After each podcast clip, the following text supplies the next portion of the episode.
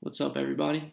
Welcome back to the 10th episode of the Four Verts podcast. Yes, the podcast is now 10 episodes old, so that's cool.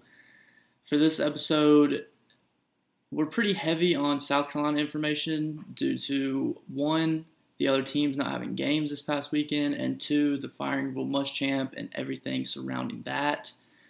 Uh, but thank you for joining in for the 10th episode. I hope you enjoy it. Let's get it.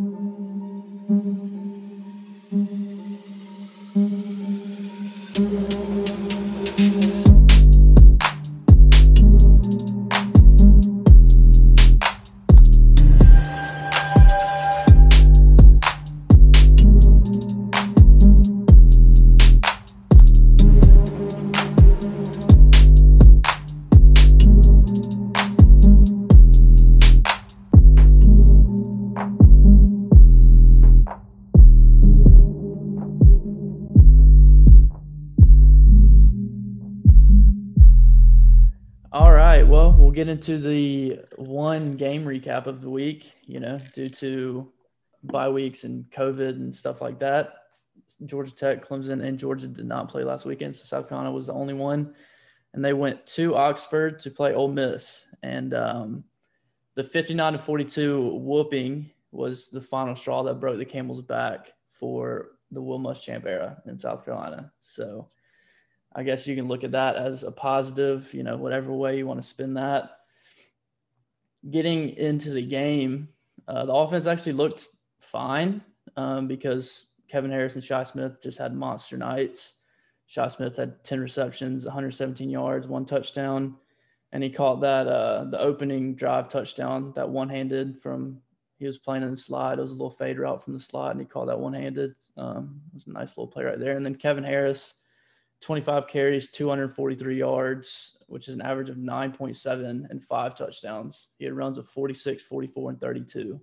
So that's his career highs and the most rushing touchdowns by a running back in South Carolina history or in a game, and the most yards against an SEC opponent for South Carolina running back since Marcus Lattimore had 212 versus Florida in 2010 to claim the Gamecocks' only SEC East title.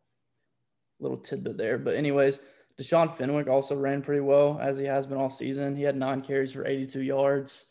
Um, on the season, he has 49 carries for 290 yards, which is about six yards per carry. You know, so for for a guy behind Kevin Harris, that's that's pretty good compliment to him. Collin Hill played another really just okay game, honestly, all he had to do was hand the ball off. Really, he was 17 for 28, which is 60.7% for 230 yards, uh, one touchdown, one interception. The interception was just a bad decision by him and um, a poorly thrown ball. It was an RPO, and he pulled it and tried to throw one down the sideline to Jalen Brooks in double coverage. Ole Miss was in some sort of like one high defense, and the safety shaded over to Jalen Brooks' side and, and pick the ball off. But, anyways, you know, the offensive line played well. Um, obviously, Kevin Harris having the 243 yards. But then again, Ole Miss's defense is dead last in the SEC. So it is what it is. Uh, the defense for South Carolina was surprisingly bad. I mean, they've they've been pretty bad recently, but they were, you know, and I guess they just continued that. Ole Miss put up 708 total yards with 31 first downs, which is just ridiculous. Matt Corral, their quarterback, went crazy and shredded South Carolina's defense all night. He went 28 for 32 for 513 yards with four touchdowns. So he had as many touchdowns as he had incompletions, which Mm. is not good for a defense. And then, you know, read off Shi Smith's stats. If you think he had a good game, Elijah Moore for Ole Miss almost doubled his his output in terms of yards and touchdowns. He had 13 receptions for 225 yards and two touchdowns to Shi's 10 receptions, 117 and one touchdown. So Elijah Moore went off. I mean, statistically, he's the best receiver in the SEC right now, and he had another big game you know, they used him in a lot of different ways. They used him in the run game, they used him in the slide, they used him outside. So he's just a guy that does does a lot of different things for him, and he's he's really hard to cover. The running game was decent. they ran for 195, averaging 4.1, um, but they really did most of their damage to the air. Uh, the secondary is just just horrible. You know, the safeties are depleted back there. We just look confused. Uh, the defensive line can't get a push to the quarterback really at all, and we're just extremely thin. Every as the season's gone on, we've gotten thinner and thinner due to injuries and stuff like that. And as I'll overview later in the podcast, uh, you know, with the firing of Muschamp players opting out and stuff like that, the the roster is just getting thinner and thinner. But I mean, overlooking Gamecock scored 42 points. They still got beat by 17, but it finally marks the end of Will Muschamp's era at South Carolina, which you know is a positive for the program going forward. Just some about about Muschamp, I guess. I think he's a good dude, and he's been a really good recruiter. And I think you know he's run a clean program, but he just can't he can't win. You know, I heard a guy say, or I, I read it. He said, "I think Will Muschamp runs a great football program from Sunday to Friday, but you get paid to win on Saturdays." So you know, no ill will to him, but I'm glad he's not the head coach anymore because it just wasn't working out. But that's pretty much that's pretty much all I got for that. So, I I feel like the the score just got away at the end. I mean, it, it was a much closer game, like you described it as yeah. a a, a, whipping earlier. I, I, really didn't get that. I, I felt like y'all were going to come out in the end with it. I think the difference was Ole Miss's offense being so explosive. They gave up so many big plays. Yeah, and that's like a that's that's a backbreaker when it your offense finally producing and then your defense is just turning around giving up these big plays. I mean, granted, that's Lane Kiffin's style. Yeah. Um, but uh, I, I I don't know and on the the Muschamp thing, uh, like you said, no matter how good of a guy you are or how much your players love you, in the end, it's a business, and if if you're not producing on Saturdays, you, you just ain't gonna last. So, yeah, I don't know. Tough to see. I, y'all y'all are a much better program than that, in my opinion. So I, I hope y'all get that figured out. Yeah, hopefully we do. But I guess we can, since that's the only recap, you know, I guess we can uh we can go ahead and go into the questions. Well, my question, I'm just going to go ahead and ask it. My, my question is about recruiting with guys that have already committed for Muschamp. For example, um, Gunnar Stockton. You think he's going to end up staying and coming to y'all, or you think he's going to go somewhere else? Well, that depends on a lot of things. Um, I think the Shaw yeah, family has the, the Shaw family has so much to do with that. I I don't know. Yeah, either Bobo or Shaw have to be there and I think they both will be next year. Yeah, I see. I don't know. I don't know what a, a coach would do. Um, if you get an offensive minded coach in there, Bobo's not going to be there. I mean, I yeah, but Connor. Shaw could be. You, Connor you Shaw definitely. I think you'd be dumb not to keep Connor Shaw regardless. I think he's one of those young, you know, bright talents that you gotta you have him there and you know he wants to be at Carolina. Don't pass that situation up. And I mean, if he if he does, turns out to not be what you want him to be, it, it's a, a, a, small assistant role. It's not gonna. It's not like a, where you're in a Muschamp situation where that's your head coach and he's shown he can't win. Yeah, well, I mean, yeah, Connor I Shaw. Connor Shaw just got uh, you know bumped up to on-field quarterbacks coach. I don't know if y'all saw that or not. Yeah, uh, but yeah, I, I, would be surprised if the new coach didn't have Connor Shaw on his staff at, in, in some role even if he goes back to his player development role, which is off field. You know, I don't know how he's going to be as a quarterback coach. Um, time will tell, I guess, but I think it's definitely a good thing for recruiting and a good thing for um, kind of the the culture of the program, I guess, to to have him. So, well, since we're talking about it now, I guess we can just go ahead and cover this topic. Like, I I have a question. Like, guys like a Makius Scott, why did he opt out? I mean, he was a freshman, right? Yeah. I mean, he'll, pro- he'll probably transfer. Is he any good? Because I mean, like he was we recruited him pretty hard. His best friend and teammate was Jordan Williams, our starting right tackle now from Gainesville. Yeah, so. I mean he's he's a he's a big old boy. I think he's up over 300 pounds. Um, he got a little bit of playing time, I think, but I mean he he wasn't yeah. he wasn't a significant part of the defense, I'm, but still, I mean he's probably going to transfer off this. So um, I'm I'm wondering how different because like obviously we were just in this situation not too long ago. That we're only two years into a new coach, but how different the situation is. Like Paul stepped down or announced he was stepping down right before a bowl game. So there wasn't an opportunity of midseason guys opting out, guys transferring midseason. But then, like when he left, a bunch of these guys stuck around to say, you know, I'm gonna see where I fall with this new this new coach, and most guys are close to their degree, so they're just gonna ride it out. I'm interested to see how on a school like South Carolina, where you can flip a roster pretty fast. People want to play in the SEC. You can and there's get, talent there. Yeah, like, they're- they, are you're- not all that's- they gonna leave. That's what Yeah. that's what I s- that's what I said the other day. Y'all are y'all are ready to win at least seven games a year, six seven games a year. I mean, Yeah. Yeah. I, I think may, Florida, Georgia, uh, those games are. I mean, y'all still play them. You beat them last year. You beat Georgia, but it's not like this year. Florida's game got away too, but it's not like those teams are just absolutely boat racing y'all.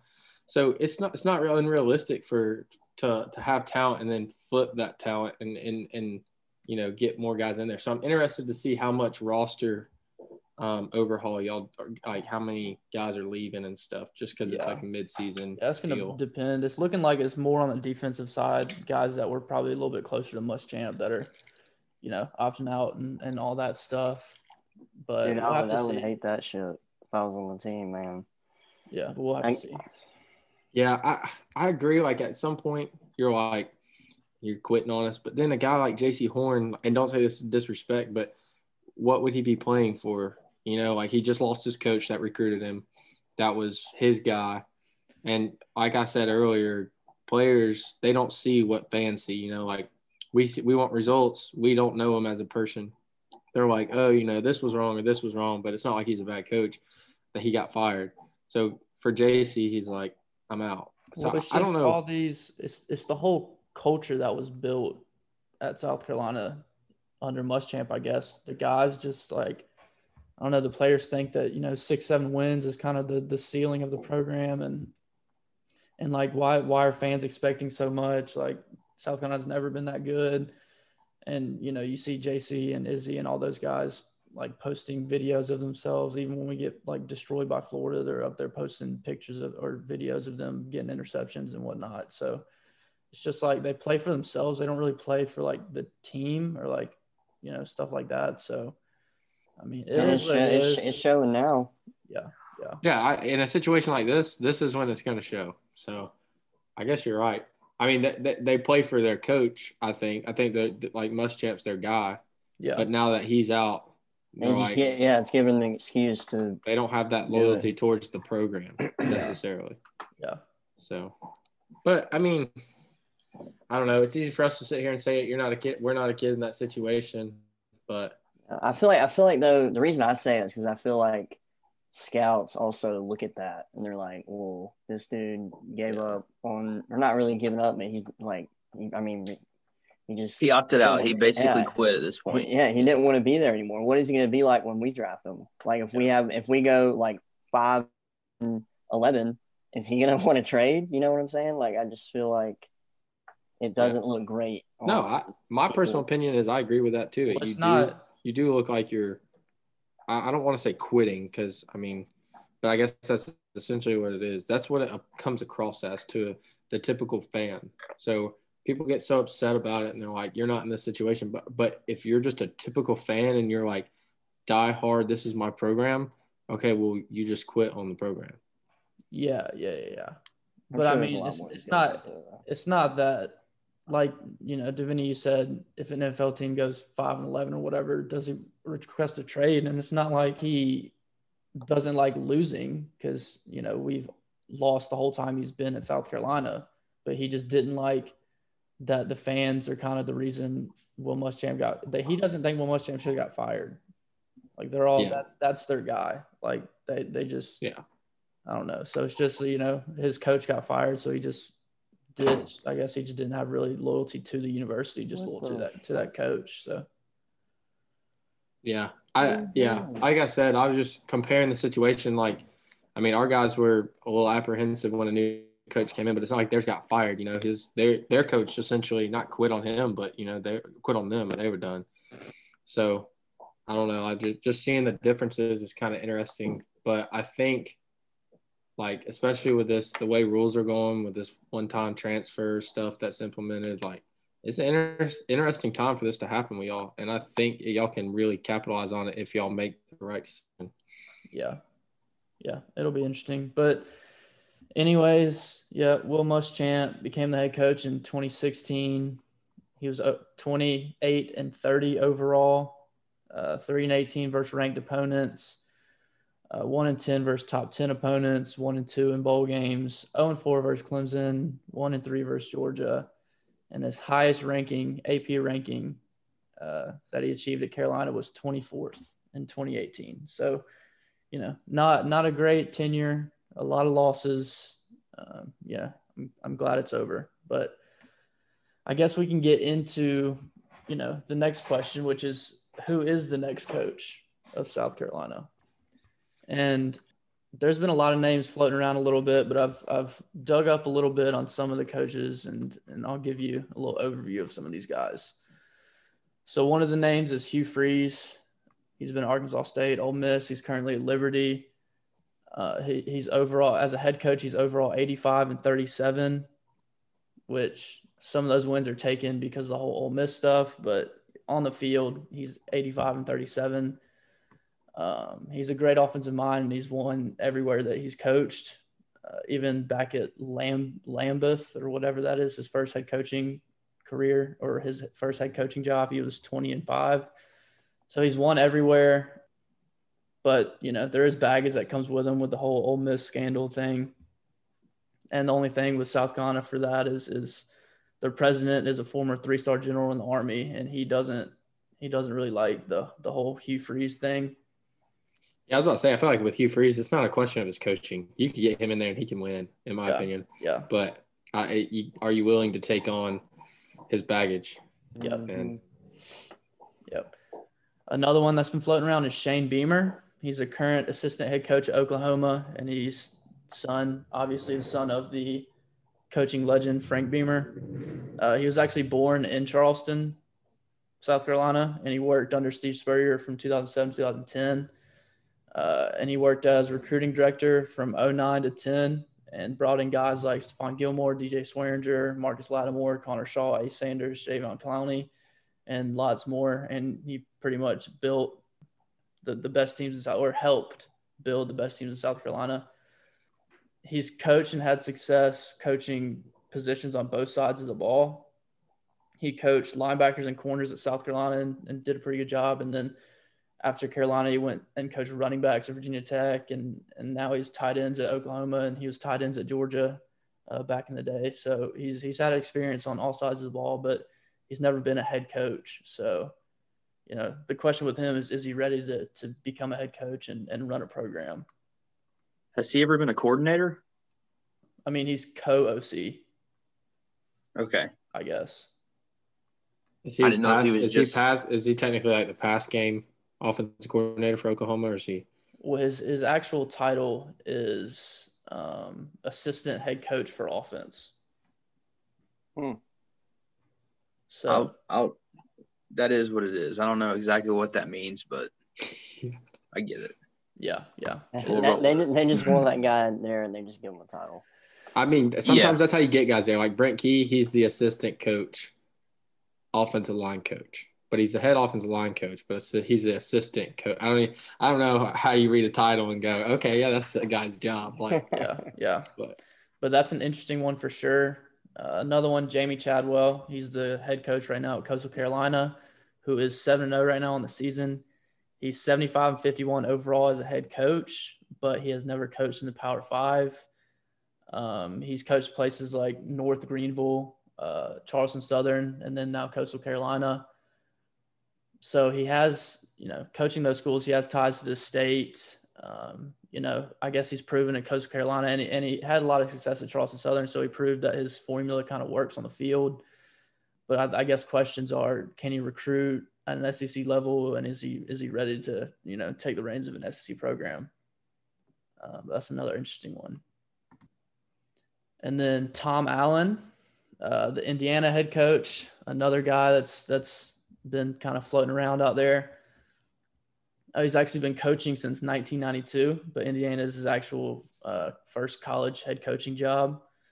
but he's actually he's got that program trending upwards. Uh, his first two years they're five and seven, and then eight and five, and then now they're four and zero this year.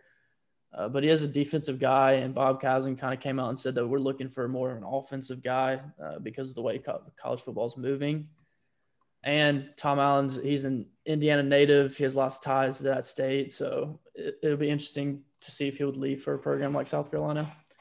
Yeah, I mean his his son's on the team, so that's Yeah. kind of a thing. Like, but I just feel like, I mean, Michael Penix is really good, but they he they're a well coached team, so that's why I kind of threw that one on there, just because if you can get him there, I think he'd be worth a shot. Yeah, and then Josh Heupel is another name, UCF head coach right now. Overall record is 27 and 6 at UCF right now. Um, he spent time at Oklahoma and Missouri coaching on the offensive side of the ball. And he coached guys like Sam Bradford at Oklahoma and Drew Lock at Missouri. A question with him is that, I mean, he inherited a loaded team at UCF when he became the head coach. Uh, they were undefeated season before under Scott Frost. So, you know, can he really build a program? is is I guess the question for him. Billy Napier is is one of the is a guy that's on top of a lot of lists that are going around right now. Current head coach of the Louisiana Raging Cajuns. His overall record is 25 and 11. Uh, he's in his third year at Louisiana right now. He played and graduated from Furman, which is in South Carolina. He coached at Clemson from 2006 to 2010. So he has ties. He has a lot of ties to the state of South Carolina he also spent time at Alabama and Arizona State before going to Louisiana. He's, you know, he kind of fits the mold of what I think South Carolina's looking for, a young, offensive-minded guy. But, you know, coming from that level, jumping up to SEC, you know, can you recruit and can you win games at this level? And then one that is really unlikely, but I like throwing out there is Joe Brady, offensive coordinator of the Carolina Panthers. Uh, his passing game coordinator for LSU last year. But a lot of people are saying he wants to stay in the NFL, and he's on record saying that he doesn't like the recruiting side of college football. So I don't see that happening. And then just, just a few other names that have floated around a little bit: Steve Sarkisian, Bob Stoops, uh, Will Healy, which is young, up and coming guy uh, coaching Charlotte right now, and then Scott Satterfield. So, what do y'all I got? thought it. I, I thought an interesting name that was thrown out there was Hafley at Boston College. Um, I read a couple things on him. I think he's a really good coach. I don't know if he'd want to go. I mean, I would think you'd want to go from a Boston College to South Carolina, but uh, I feel like they're a really good coach team. So that'd be interesting. That'd be an interesting one to go after. Yeah. Also, seen, uh, a lot of people talk about uh, Billy Napier on uh, on our boards. A lot of people think that it's going to be him. yeah. Yeah, I think Billy he's got Napier- trending right now. I feel like he makes a lot of sense. South Carolina ties. Yeah, I think Jamey Chadwell, same same sort of deal. I feel like you with either one of those, they're kind of one and the same. Both young offensive guys that have ties to state, had success as a head coach at a lower level. I mean, I think if it's me though, I'm, and it's probably not going to happen because of just the administration and, and baggage with Hugh Freeze. But he's he's shown that on the field he can get it done in the SEC. I Like- think like when it comes to coaching, clear cut. I think he'd be your number one choice. yeah. Yeah. I But mean, the, he's, the he's- issue is, is can you swallow? This is Hugh Freeze like prostitutes on recruiting trips, like But that. what's what's so funny about that is he's at Liberty. You Yeah. know, yeah, He- the first school to take that chance on him ends up being Liberty, like openly very Christian school. yeah, yeah, So well, they're going crazy. off. Though Yeah. their team is so good. People So people say that he's, you know, he hasn't he's been doing everything the right way since he's been at Liberty, but you know, I guess you never really know until he gets called. Exactly. Yeah, that's true. so you said there's an offensive they- they're wanting an offensive minded coach.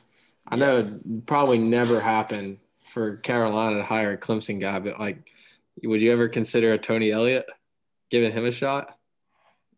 uh I mean, me, I. I I wouldn't want it. And I I don't see the university going that way. Yeah. especially with Yeah. how the list kind of already forming out right now. And it could, I mean, it very well could be none of these guys, but these are just the names that are trending uh, right now. So yeah, I just feel like well, one of he's the one of those guys that's gonna get a somebody's gonna try to get hire him soon. Yeah. Yeah, and Luke Fickell's another guy. His his name's been floating around a lot for job vacancies. Um, but I think for him, I think if the Michigan job opens up, he, he takes that one, honestly. Yeah, they say Ohio State's number one on his list. Like Yeah. the day Well, I mean, Ryan he coached at Ohio State Yeah. like his whole. Yeah. his and his whole- family is so like he's got like six kids or something, and they live up there, and I think they're extremely Catholic and stuff. So it's Yeah. been said he wouldn't he wouldn't go really, but I mean you never know. You throw money at a guy that he ain't seen before. I mean, if never it know. makes sense, yeah, if it makes sense, I mean, Michigan has a whole lot more resources than Cincinnati ever would. And Ohio State had him as the interim after Tressel. Mhm. and then he kind of ended up getting the boot when when Urban came back in. So, I mean, you got to think now. He could be like, "Oh well, y'all let me go, so screw you. I'm going to Michigan." Yeah. Well, Just you know, crazy up there. I haven't mean, thought it's about the this. same thing with it's the same thing with Napier. They say that's another reason why he'd want to go to Carolina because he had sort of a rough last year in Clemson.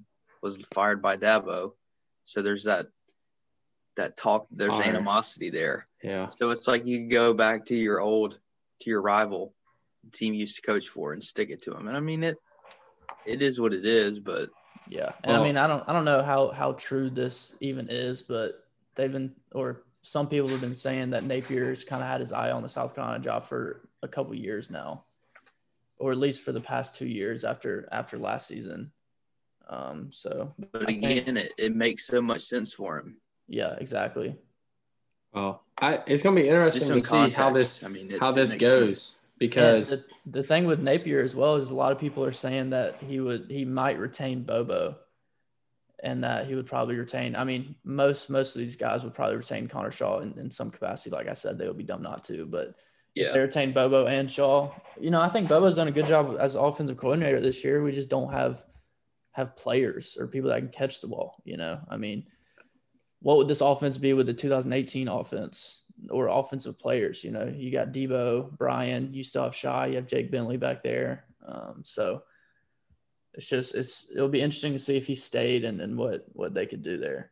Um, the timing of this is going to be interesting because you got to figure Harbaugh, uh, Harbaugh is on his way out at some point. Yeah. And so there's there's two programs looking for a coach, and I was going to get y'all's opinion on this. I don't know if y'all been reading about what's going on at LSU with Orgeron right now with the whole rape Yeah. scandal and Guice, and Yeah. that's that's all coming back up. Wait, what? Huh? Yeah, that they apparently they mishandled the Derrius Guice rape allegations like big time. they Like sweep it under the rug pretty much. yeah, like they never pursued it, never called police. The girl went to administration. Like I'm talking the school too. like not like the Michigan, like the one the Michigan State basketball players that. Uh, yeah. that See, I- it's like I- Baylor. Really, that's the most. Yeah, it's it's like Baylor, thing. and and they they're saying there's more to come. Like, and it's just all coming out slowly. So I, I feel like LSU could get in a position to where maybe they don't can him right now, but if he has another shit year next year, that's a way out of his contract. Be like, dog, you got to go. This shit Yeah. happened. Blah blah. You Yeah. don't have to pay him And- about. So so that could be another big time program looking for a coach. Well, So also also Tennessee, you know, I mean Jeremy Pruitt's kind of his seat's getting pretty hot, and there a lot of people think if that if that seat opens, then uh, Hugh Freeze is the guy that that steps in there. Yeah, T- Tennessee would take Hugh Freeze in a heartbeat. Yeah, Yeah, and I but think I- it would work. Yeah, all I he, think so all he needs at Tennessee is a quarterback. That's Yeah, all he, you need- need. he needs he needs Guarantano to graduate. Well, that's what I was just about to say. I mean, I Pruitt. mean, you got Harrison Bailey on the roster already. Yeah, you got yeah. Brian Maurer who's come in and played a little bit, and you That's what I was just have about to say. Simpson Pruitt, you have to give Pruitt another. You have to give Pruitt another Yeah, year because he's give him one really he's only had Guarantano. I mean, How how long has he been there though?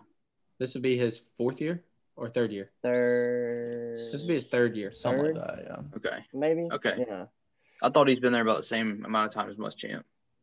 no, I want to double check that. It might be. I thought. I thought it was. Um, I thought it was three. I thought it was three two. Hold on, I'm looking at it I up could be wrong, right now. but that would. Yeah, that would be a crazy hire. Yeah, he's been the Tennessee head coach since 2018, 2018 to Yep. present. So Yeah. this is his third year.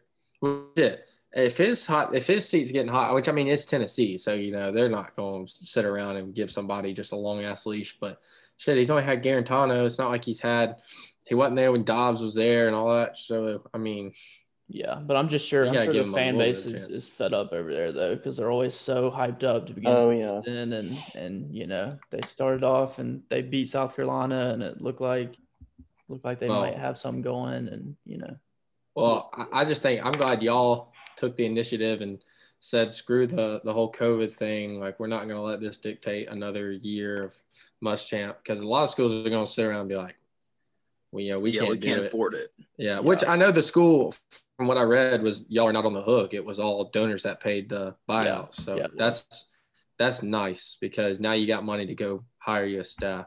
yep. But anyways, so they if, say. if we want to move on to the next question, Sam, if you want to take it away. All right.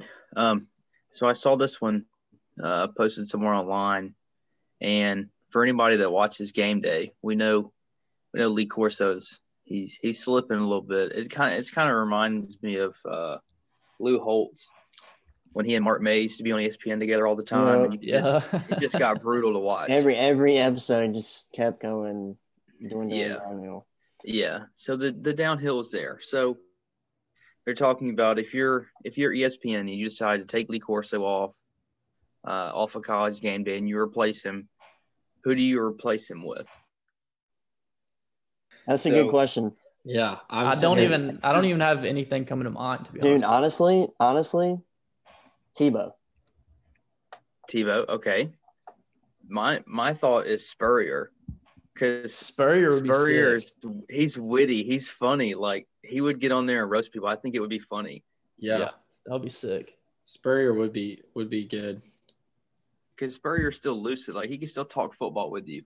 Yeah, that would be gonna- really. They're gonna throw a bag at somebody that's already been talking about college football for the past couple years, like an analyst, like Tebow, you know that guy that played at um, there was a linebacker at Texas. He has his own show with um, someone else. He's been on ESPN I know you're talking about. times. I know you're talking about. I don't know his name. I Acho? though. forgot his name. Yeah, Yeah, Acho. Acho. Acho. Samuel Acho. Yeah. I feel like they're gonna bring in a guy like that that's young and You don't think been- they fill it with another like coach? You don't I mean, think I- they get like a Urban Meyer or something? I mean, I'm like sure that? I'm sure they want to, but I don't see coaches wanting to do that. Well, Urban Myers, he's going crazy with the Big Ten Network, like when Yeah. they do or whatever it is when they do their pre games. He's like every time I every week there's a video of him talking, saying something like super inspirational or super like I don't know. I, I feel like he'd be good at that, but I don't know if They that, might that- throw they might throw McAfee in there. Hey, you never know. I, I, I like listening to McAfee. I don't know if he'd be a guy He's- for game he- day, he's but funny. I vote Steve Right. Spurrier. I, I If- actually if do like this. If anyone listening, I think Spurrier would do be a anything good one. about it, put Steve Spurrier on there. I, I kind of like the the older guy that's witty and you know has that sense of humor, but he also knows just a stupid amount of football. So Yeah, I mean, I I think he'd be. I don't know. I think it would be a good fit, like you said, just sort of the the head coach, that sort of ball coach thing to have Lee Corso with. So I mean, I think it would. I think it would work with Spurrier. I think it would be pretty fun. Yeah. So, staying on South Carolina head coaches, um, what former South Carolina head coach uh, had a six-year career? Uh, he had 33 wins, 37 losses, seven and 20 against ranked teams, one and 10 against top 10 teams. But he did win back-to-back Outback Bowls versus ranked Ohio State teams. So, Jacob, I'm sure you probably already know who this is. Um, so, Sid, to Vinny, either of y'all got anything on this one? To be honest with you, I don't even know who the South Carolina head coach was before Spurrier. So it's about that Well- when Spurrier got there. That was about the time when we all started, you know, like actually actually Yeah, knew what was I mean- going on. So I don't Yeah. know. Yeah. Pretty much. Spurrier is the first one I remember, but Jacob, you, you gotta you gotta guess on this. Well, I, I didn't know if Sid wanted to, to take a shot at it. I'm gonna be honest. I got no idea.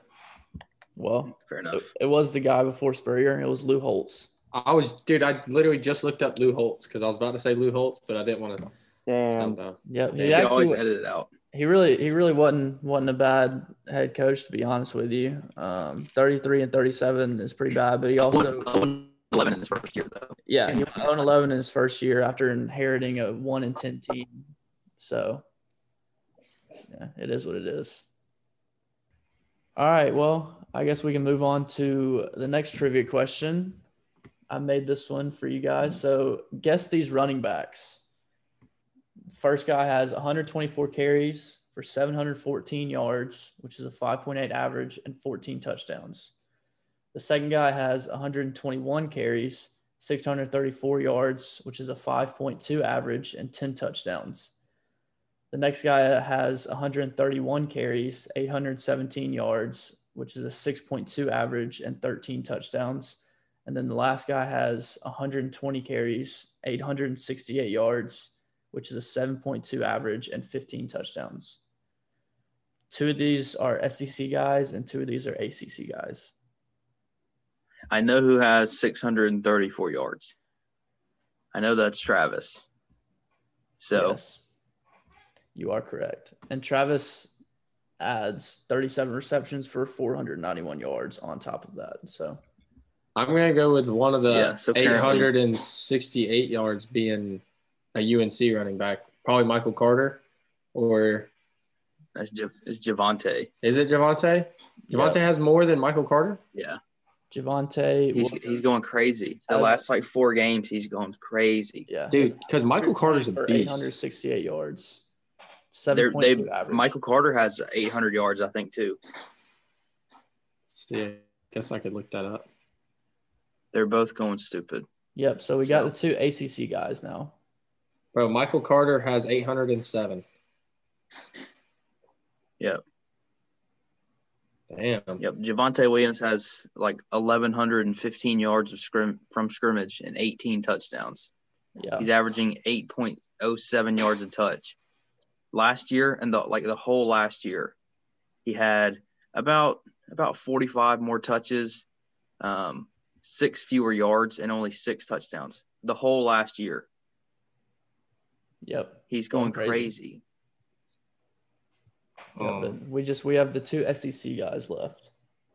well, I think you would have thrown us a bone since you're a South Carolina guy, and Kevin Harris goes brazy. So I'm gonna go with 817.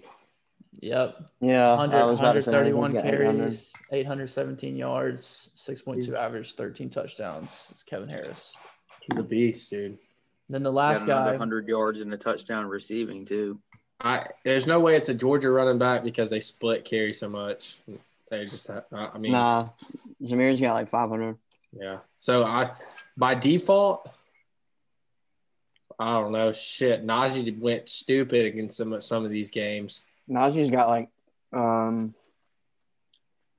actually, Dude, I feel like it might be Najee because he went crazy in the Ole Miss game. I think it. I think it Yeah, he is. had I five think it is touchdowns. Najee. it is Najee. Yeah, And yeah. yeah. you mentioned the Ole Miss game. Both Najee Harris and Kevin Harris both ran for over 200 yards and five touchdowns against Ole Miss. They got toasted by them Harris boys. Yikes! Damn. Ole Miss like uh, if there's a running back show up with last name Harris, hell no. Put him down for two hundo. yeah, uh, but yeah, God, uh, that's bad. That's really bad. that's really bad. But Um, speaking of Ole Miss, can we just can we just acknowledge the uh, the Lane Kiffin clipboard toss? Jacob might not have thought it was as cool as I did. we're not but going dude, to. that shit, he spun that bitch, and then at the end of the game, He did he it threw twice. it in the bro. stands, and he had a GA go. Can you imagine being that GA? Be like, yeah, I had to go get Lane's play sheet. I would was be all the way up- snapping pictures of that play sheet, son. It was up in redneck Bobby's hands up there. He was didn't know what he was doing. Bro, I'd. I'd take it and be we'd be using it in flag. Yeah, hell yeah. yeah, Because you we're know it's explosive plays in that bitch. The only mention of Oh, the all of South Carolina Ole Miss game from from here on forward is is the end of the Will Muschamp era. We don't talk about the actual game, Okay, sorry. except I just Kevin had- Harris. Goodbye, I Will. I just had to. I mean, it was better than the last game before that. Definitely, definitely. Much better. Still. Much better. There was But a lot Texas- of improvement, and that was his job is to improve the team. He did. and then got canned. Texas A&M is a damn good team in my opinion. Yeah, they're No, good. Uh, I think they're Ole very Miss good. is, is not as good.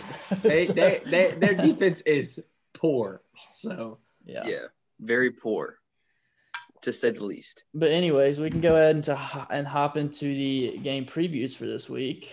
Uh, we'll start off with Clemson at Florida State. So take it away, Sam. Oh well, I'm uh I'm happy to have football this weekend. I hope to have football this weekend. Um, just on the injury front, we uh we like a Grey's Anatomy episode. Everybody's down right now, but uh, Mike Jones should, should come back at linebacker. Um, Andrew Booth, uh, Lannden Zanders, Brian C, Justin Mascoll, all those guys got hurt uh, in the Notre Dame game, as well as Frank Ladson. They all got hurt in the game. Uh, sounds like none of that's major, all minor stuff. They should be back for uh, Florida State.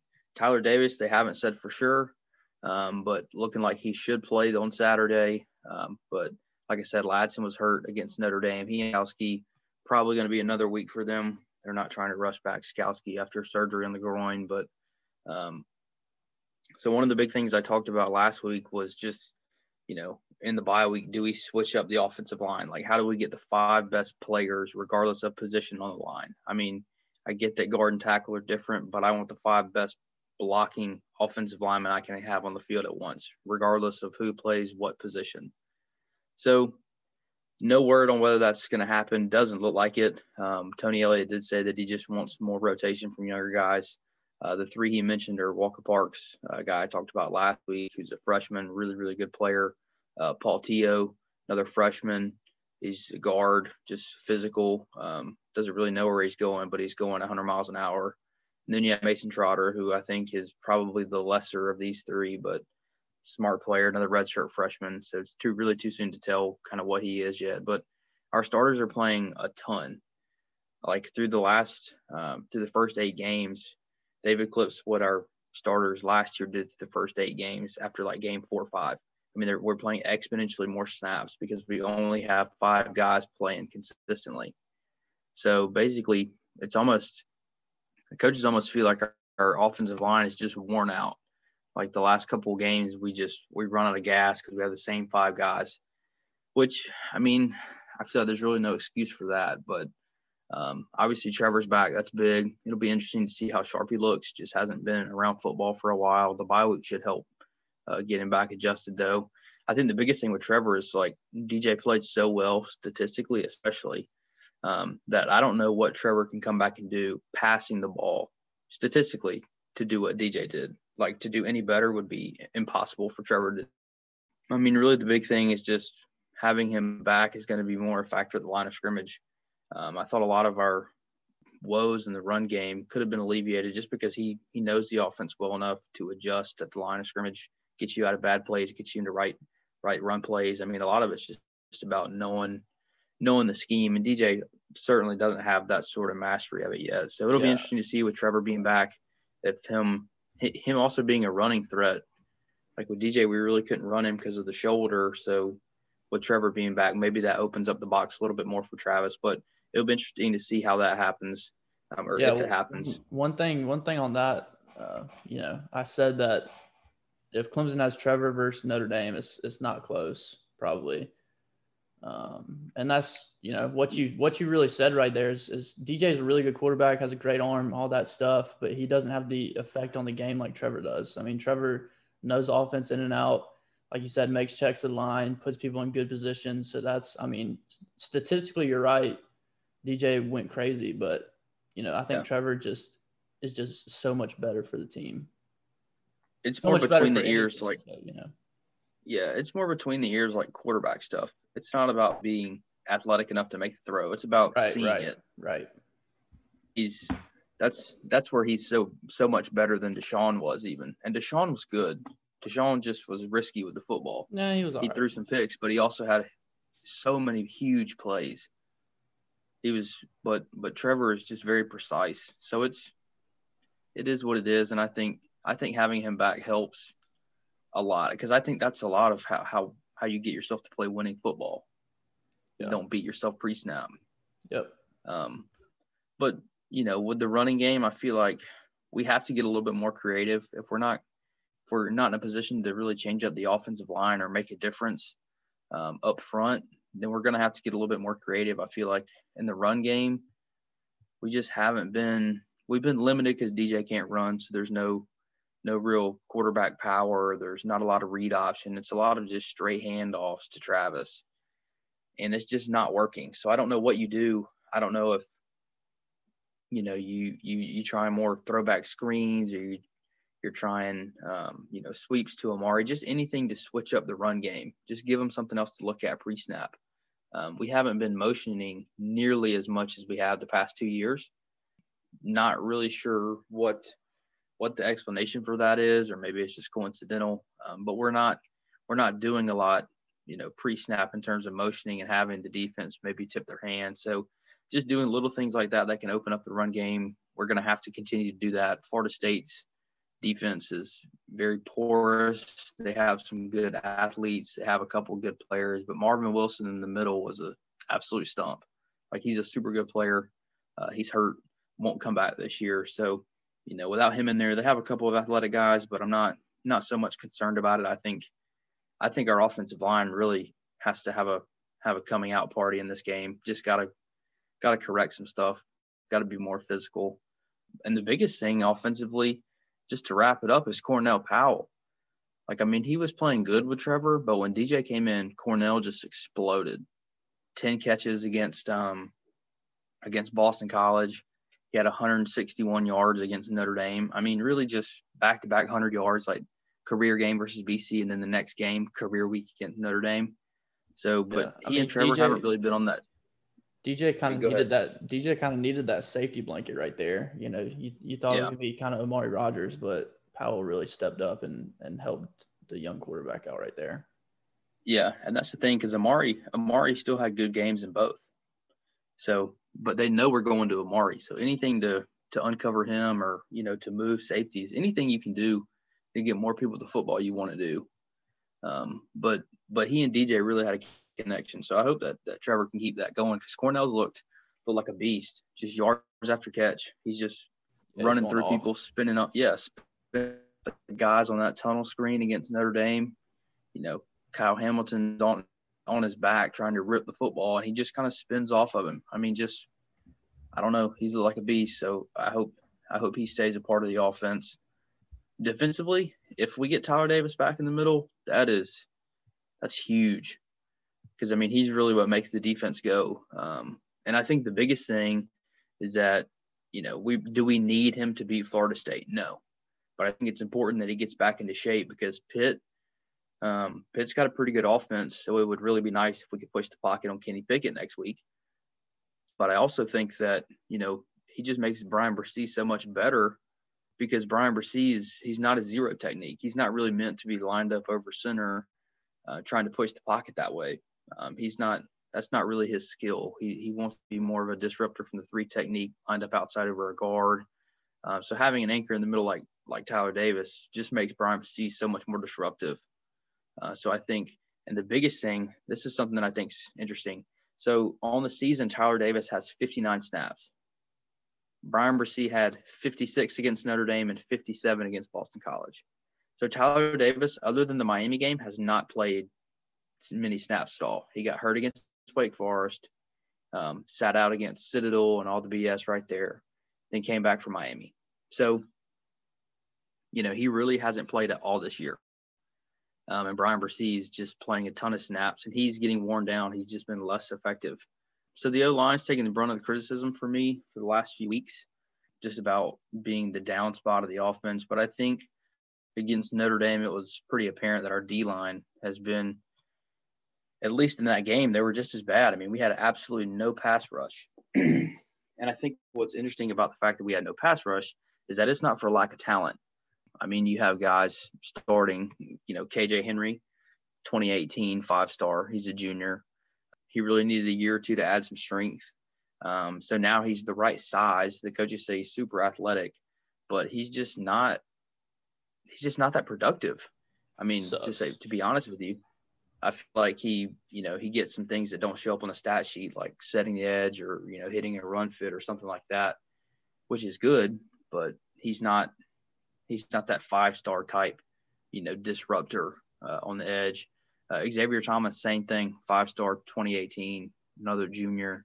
Um, this dude's just, I mean, physically, all the tools are there for him to be like the sickest, strong side defensive end ever. Because he's like 270 pounds and he can really run. I mean, he's he's fast, he's strong, and he's huge. Like what what's not to like? So I don't really know what the issue there here is with with Xavier Tom. I don't know if it's just not being focused or or having COVID or, or whatever the case is, but just kind of disappointed in that. Um, only played 11 snaps against Notre Dame. Had to sit out the first half because he had that stupid targeting call on Phil Jurkovec, where I mean, I don't know, I don't know what you're trying to do there. Just so stupid. Then Myles Murphy. Myles Murphy is a, a freshman, true freshman, five star. Uh, this dude, the first like three or four games of the season, had three sacks. Since then, he hasn't really done anything. He had a he had a strip sack against Georgia Tech uh, coming around the edge on, on Jeff Sims. But really, since that play, so you have the Syracuse game, then Boston College and, and Notre Dame, where he's just kind of been been in witness protection. Really hadn't seen or heard from him. Um, and I think for him, it's another thing about just players in, in positions like that, offensive line, defensive line. You just have to, when you come out of high school, you're just not physically ready most of the time. So as good as he is, he's just not he's not strong enough to really stand up against the amount of snaps he's playing. He played 60 against Notre Dame. So then you have two veteran guys, Nyles Pinckney, redshirt senior, he's a four-star. Jordan Williams, he's a redshirt junior, another four-star. Neither of these guys have been very reliable. Last year, especially, they both got beat out by Tyler Davis, who was a true freshman at the time. Both of these guys had ample opportunities to be starters or at least like rotation guys where because that's when you're the best is when you have depth and you have like eight or nine guys both lines and you just roll in. That's what the really, really good teams do. So we just don't have any depth at, at our defensive line because these veteran guys are just meh, you know? So it it sucks, but at the end of the day, like you're a four star player, like whether you didn't develop or I mean, at that point it's on Clemson. Like you came here and had had the physical tools according to people who apparently know football. So can't really blame the kid. But overall, I mean, I haven't really broken down a whole lot of what Florida State does. Um, but they've got a, a, bunch of guys that have basically quit this week, uh, opted out. Don't really know what you would uh you would want to call it, but Tamorrion Terry basically just quit. Uh, James Blackman said that he was transferring, so he's opting out. Uh, Marvin Wilson got hurt, so he's saying that he's out for the year. Um, Chubba Purdy they announced today is out for the year. So I mean, really, they only have one quarterback, Jordan Travis, who's coming back off an injury. Um, their best player on offense, Terry, is done. Their best player on defense, Marvin Wilson, is done. So I mean, really, this team now is Jashaun Corbin, zero at running back, is a pretty good player. I mean, they've got Asante Samuel Jr. defensively, another good player, but you know, these these guys have basically quit. I I have a feeling that they'll probably quit in this game. Um, that's just, I, it feels inevitable, honestly, that they'll quit at some point and, and we'll we'll be able to to hang 50. But and which is sad because as a league we need Florida State. Like we need them to be good. They're supposed to be good. Them in Miami, Miami's doing what they can. But Florida State is an absolute dumpster fire. Yeah. Which is surprising because look at their last five recruiting classes 2016, second overall. 2017, fifth overall.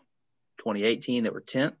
2019, they were at number 17 overall. And this past year, 2020, they were still at 20. There's a there's an obvious decline here. We get it every year they're dropping. I get it. But these are five straight top 20 recruiting classes. There are guys left over from that 2017 class. That was fifth. There are guys left. 2018, you're top 10. There's guys on this team from these classes and they're this bad. It's crazy to think about. That is crazy. So, you know, like I said, I, I think it's inevitable they'll they'll roll over and we hopefully get 50. So that's that's basically it.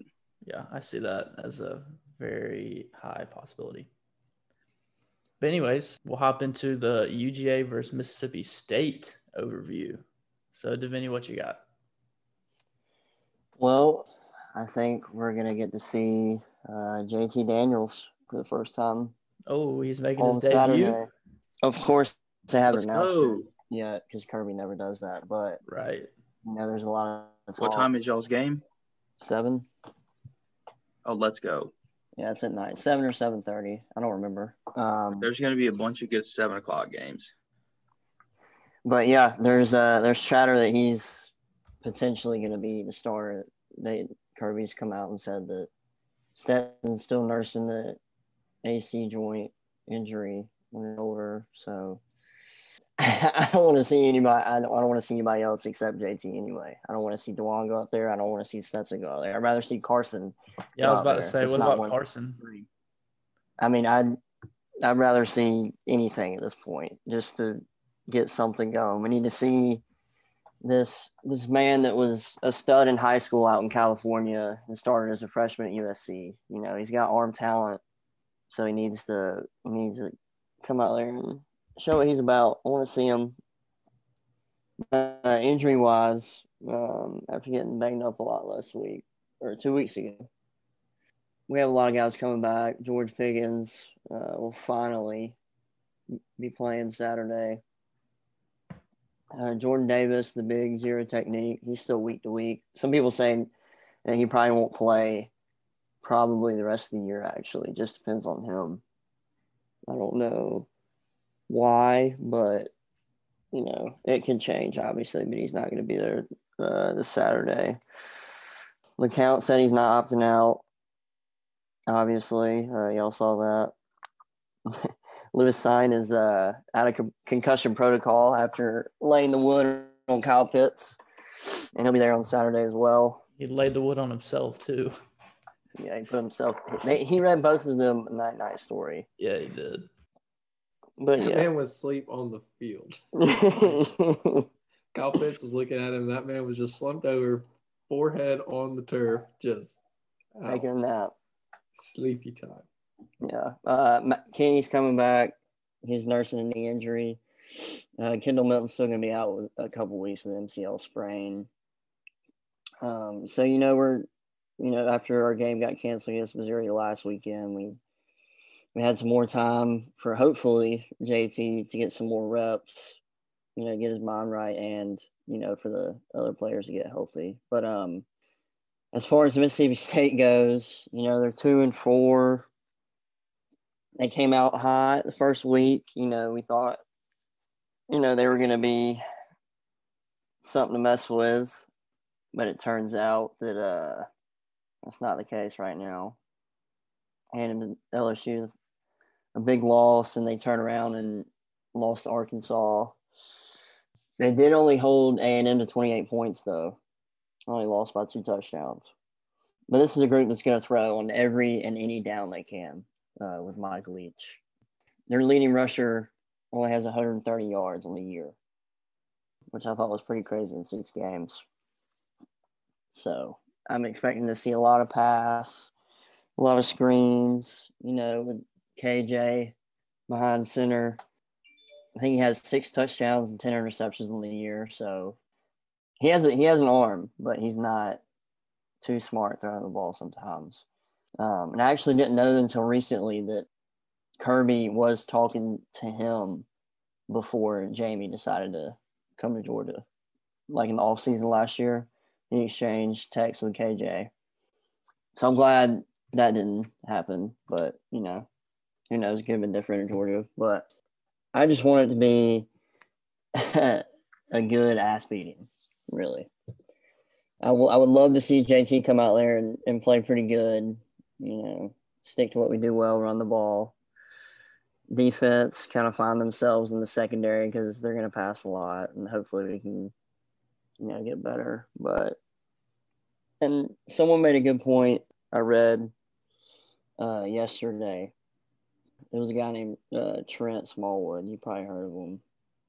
But he was saying the reason why that you know our secondaries are getting toasted against like Alabama and Florida was because you know, in practice, we're not doing like they the corners and safeties aren't seeing schemes like that. And they're not we don't we're not throwing the ball like those teams do, which is I know it's not the whole reason, but you know, it is kind of interesting to think of it like that.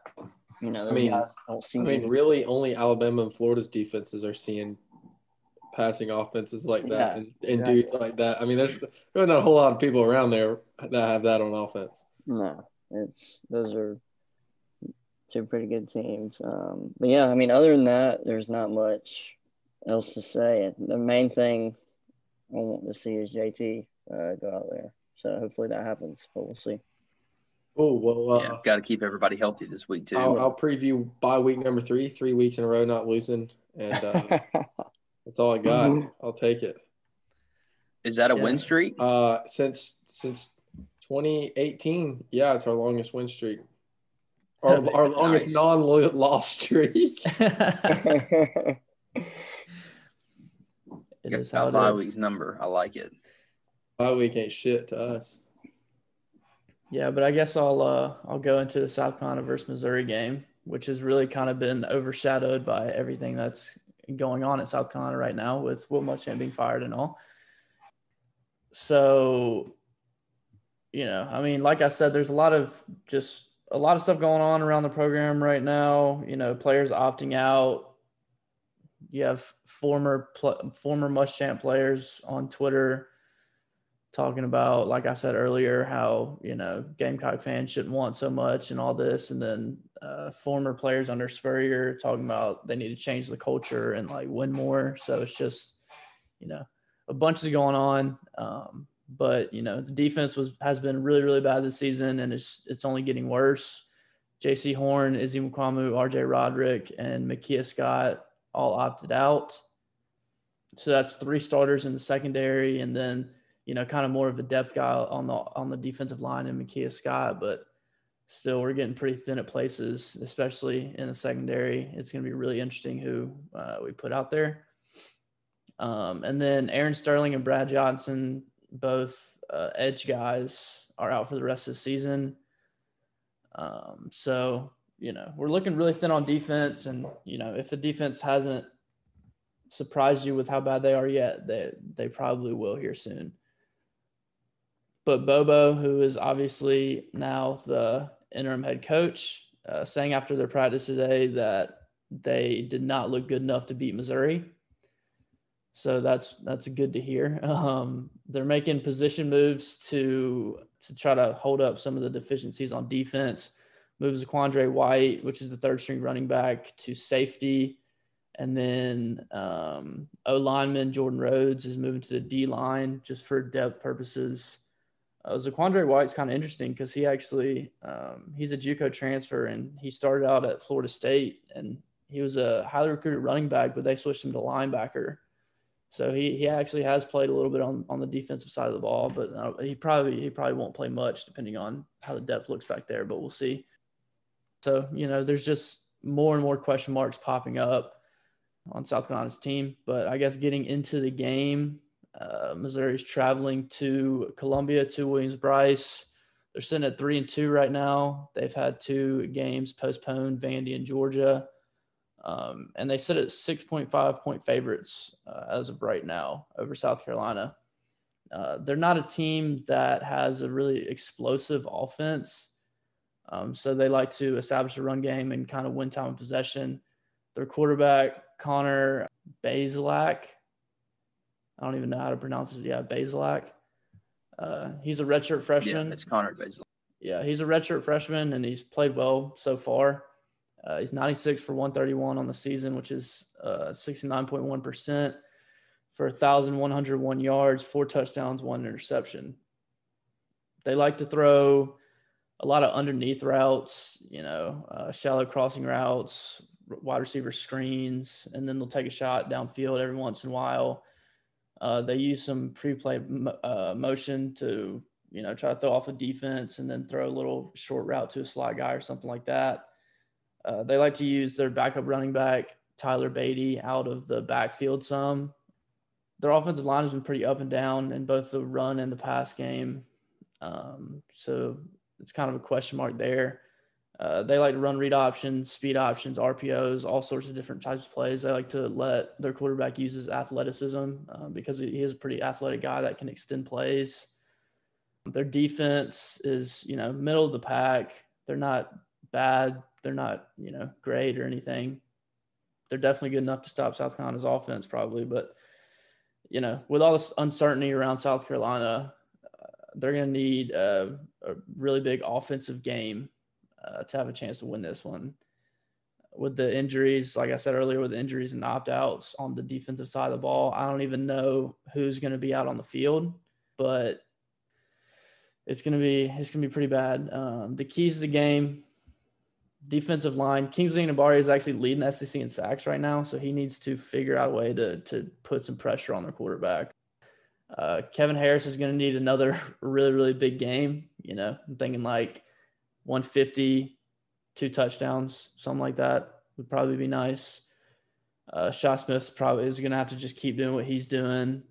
Uh, and you know, I mean, I guess if the offense looks like they looked against Ole Miss, we'll be fine. But again, the defense just has so many question marks.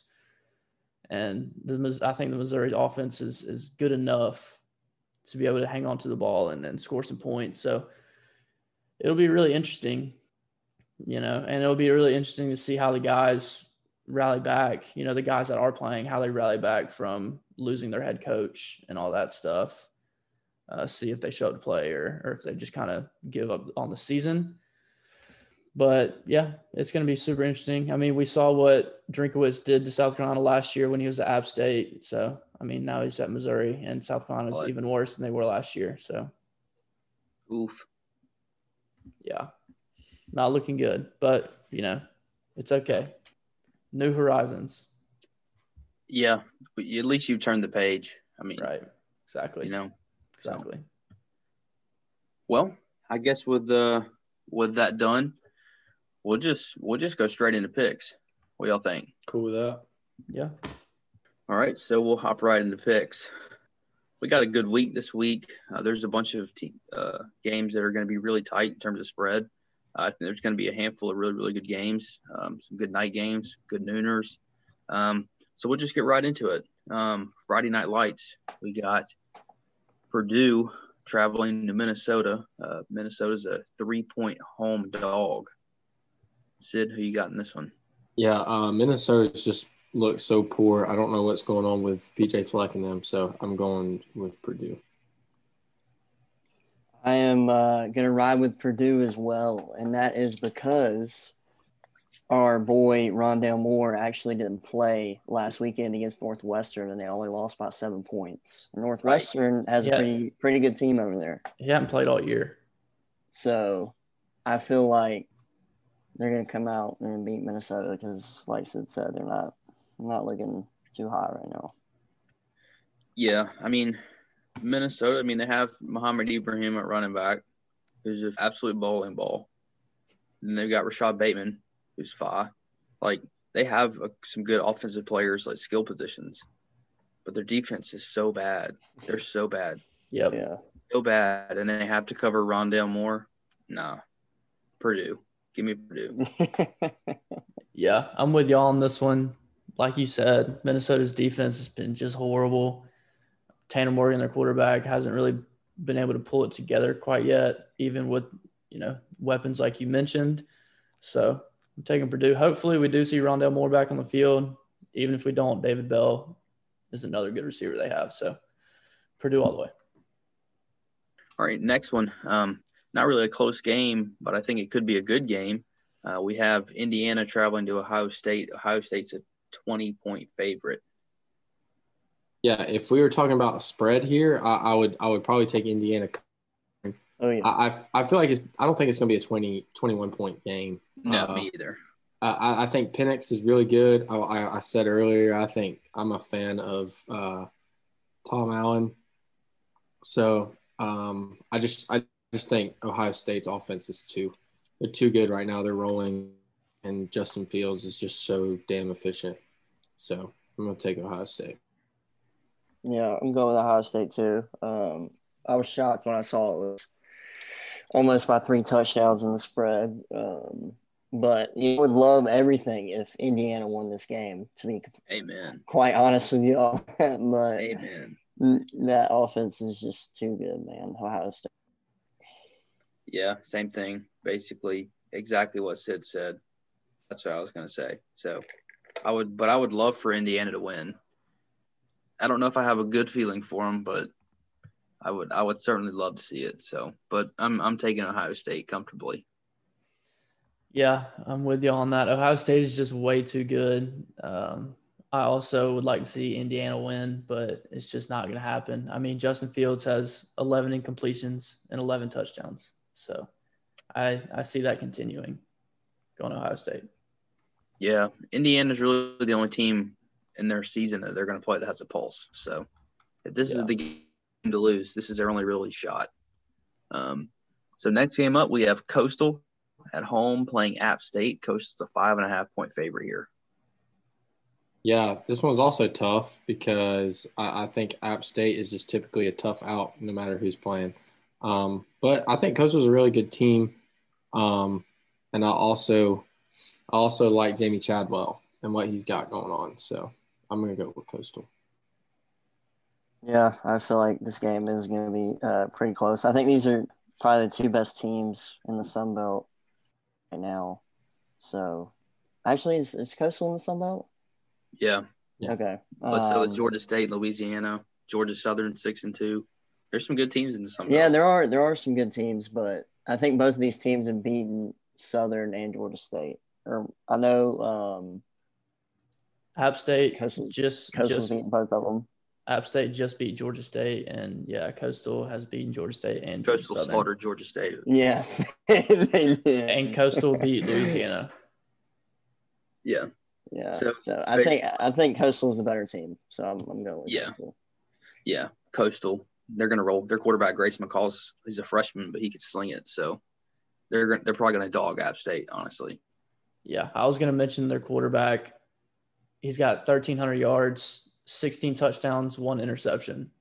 I mean, you know, yeah, have your have your have yourself a year, kid. Dang. But, but yeah, I'm going Coastal Carolina. I just think they're the better team. All right, so next we got a really another interesting game. Uh, LSU traveling to Little Rock, or no, they're traveling to Fayetteville to play Arkansas. Yeah. Arkansas is a one point favorite here, so Vegas has it as a toss up. Yeah, what a toss up. Um, I, I like what Pittman's got going on. I think he's a damn good coach.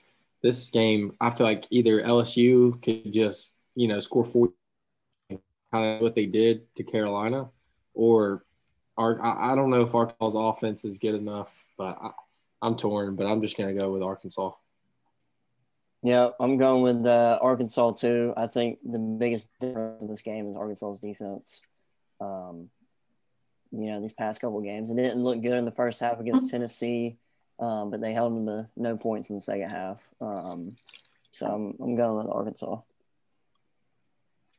Yeah, make it three for Arkansas because Barry Odom, their defensive coordinator, like like you said, they give up a bunch of yards, but they get turnovers when it matters. Mm-hmm. So Arkansas is like a sneaky good team with Sam Pittman. So I, I and plus I feel like all the stuff that's going on at LSU, like they're probably ready to all opt out and quit it anyway. So yeah, I was just about to mention this is this is definitely a toss up game, like you said, with everything that's going on with the with whatever's going on. I think that's a distraction for the team. Um, yeah, Arkansas is a sneaky good team, and I think they can pull it out here. So yeah, Feleipe's been good lately. So he's had a pretty yeah. Good no, after after the first after the first week, really, when they played us. Yeah, they played Georgia. He's been doing pretty good. Yep. Um, so next game, uh, we go to some American Conference. Um, we have uh, UCF hosting Cincinnati. Cincinnati's a six-point favorite here on the road.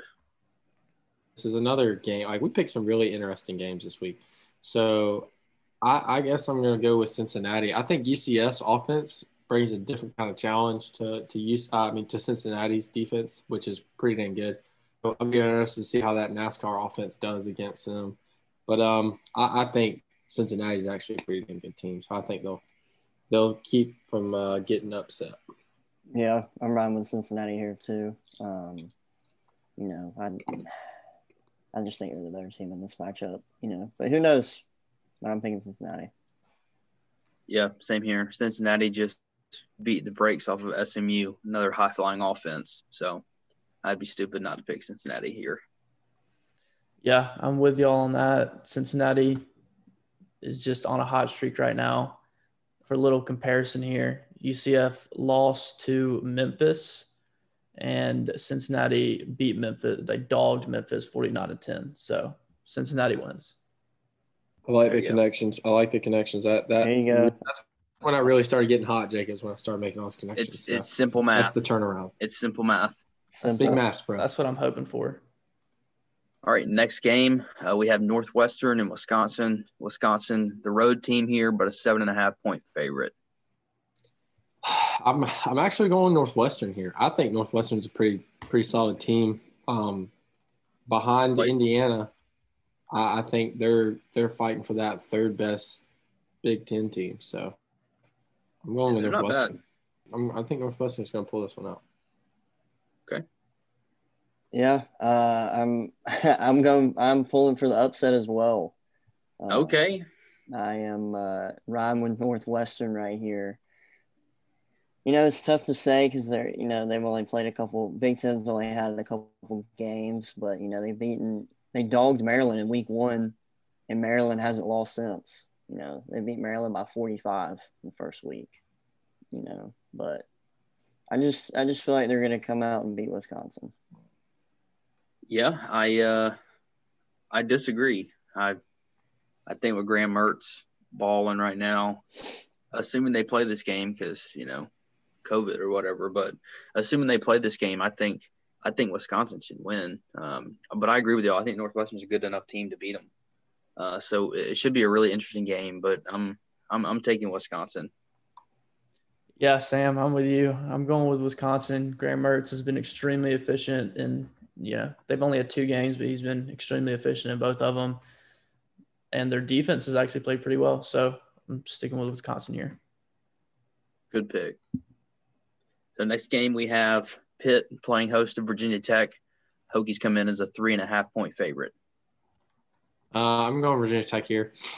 Uh, Virginia Tech played Miami pretty well, and just with Pitt losing some guys on defense and then Paris Ford and all that, I I just don't think Pitt's as good, even with getting uh, a somewhat healthy Kenny Pickett back. So I'm gonna go with Virginia Tech. Yeah, I am uh, riding the uh, Virginia Tech train on this one.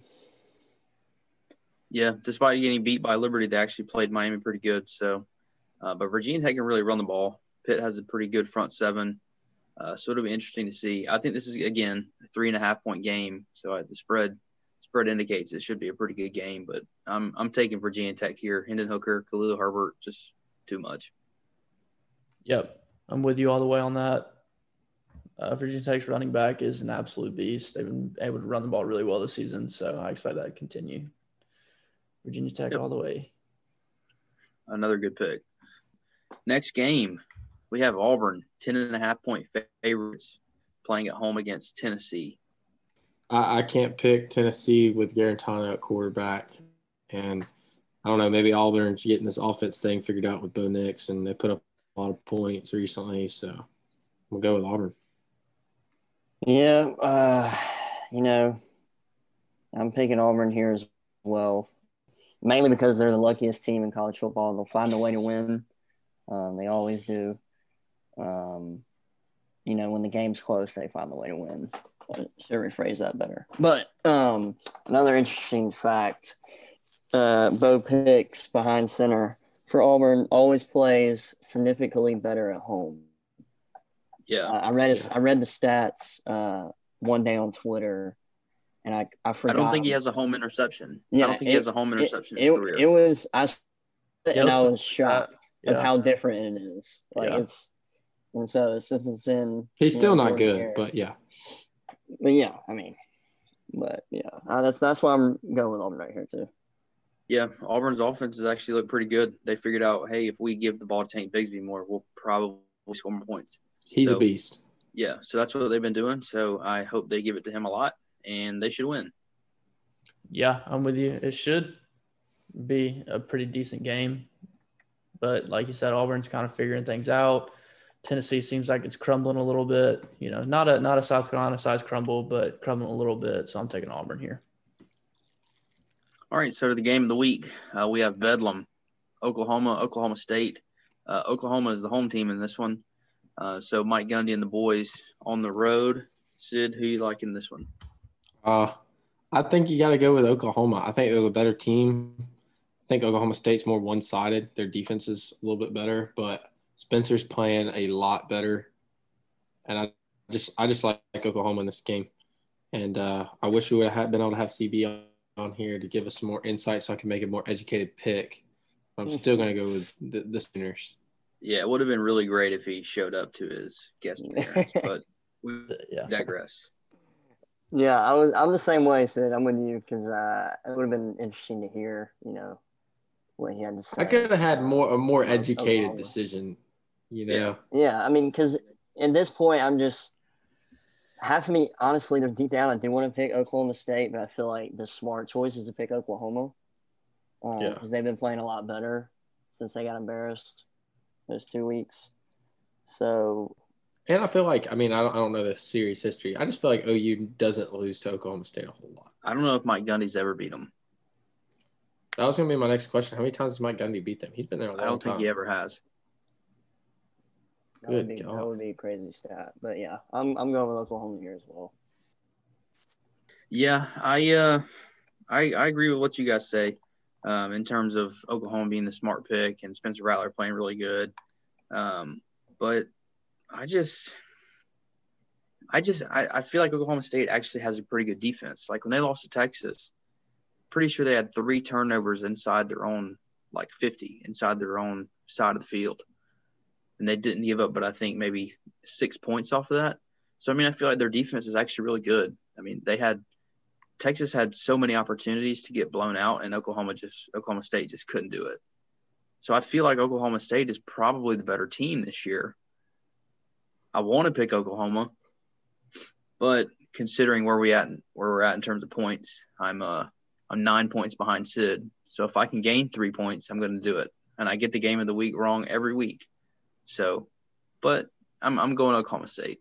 It's a good pick. Good pick. I hear you. I hear you. Yeah, I was looking to, you know, draw some comparisons here. You know, Oklahoma State lost to Texas. Oklahoma beat Texas. But then again, Oklahoma lost to Iowa State and Kansas State, and Oklahoma State beat both of them. So, you know, it's, I don't know how to interpret that. Um, but, you know, for Oklahoma to win, Spencer Rattler's going to have to have a clean game. Uh, their guys outside are going to have to have to step up and have a good game too, uh, and they're just going to have to kind of try to shut down Chuba Hubbard, who's you know struggled a good amount this year. So I think Oklahoma comes out with this one. So I feel much better about my pick. I just looked it up, and Gundy is two and thirteen all time versus uh, the Sooners. So Wow. not no bueno. They ain't played this one yet, big boy. you know what's Gotta win it on the field. Chuba Hubbard, after that Heisman year last year, only has 580 yards and five, Yep. and five touchdowns. Yep. Yikes. That's no bueno. No. Plus, Oklahoma's defense is actually playing better this year. I mean, if you want to look at numbers, they're they're playing a little bit better. So Statistically, yeah, they are. They they I mean, I don't really watch enough of them to really make a make a fair um, critique of it though. And they got that running back that had got suspended for a year. Dude, He's- 29 is a freaking dump truck. He's a beast. Yeah, he's a big old boy. You know what? I I think I want to pick Oklahoma now. I feel like I'm picking them just for the three points. Oh, it could either it could either bring you up three points or put you three points further in the hole. You got to lock it down. And me and me and Jacob have the exact same picks. So if I get if I get that one, I'm I'm at the bottom by myself. me, By me and, yeah, y'all, you and Jacob have the same ones, and me and Sid have the same ones. So it's gonna go one one way or the other after this weekend. Unless Oklahoma State wins, Yeah. So you're gonna ride with that? I'm gonna ride. I already said it. All right. All right. Well, We're sticking with it. um, Sid won last week. Again, Yep. Going Sid's what seven and two. Yeah. yeah, SMU screwed us all. Yep. Yeah. So, Sid, you got a minute.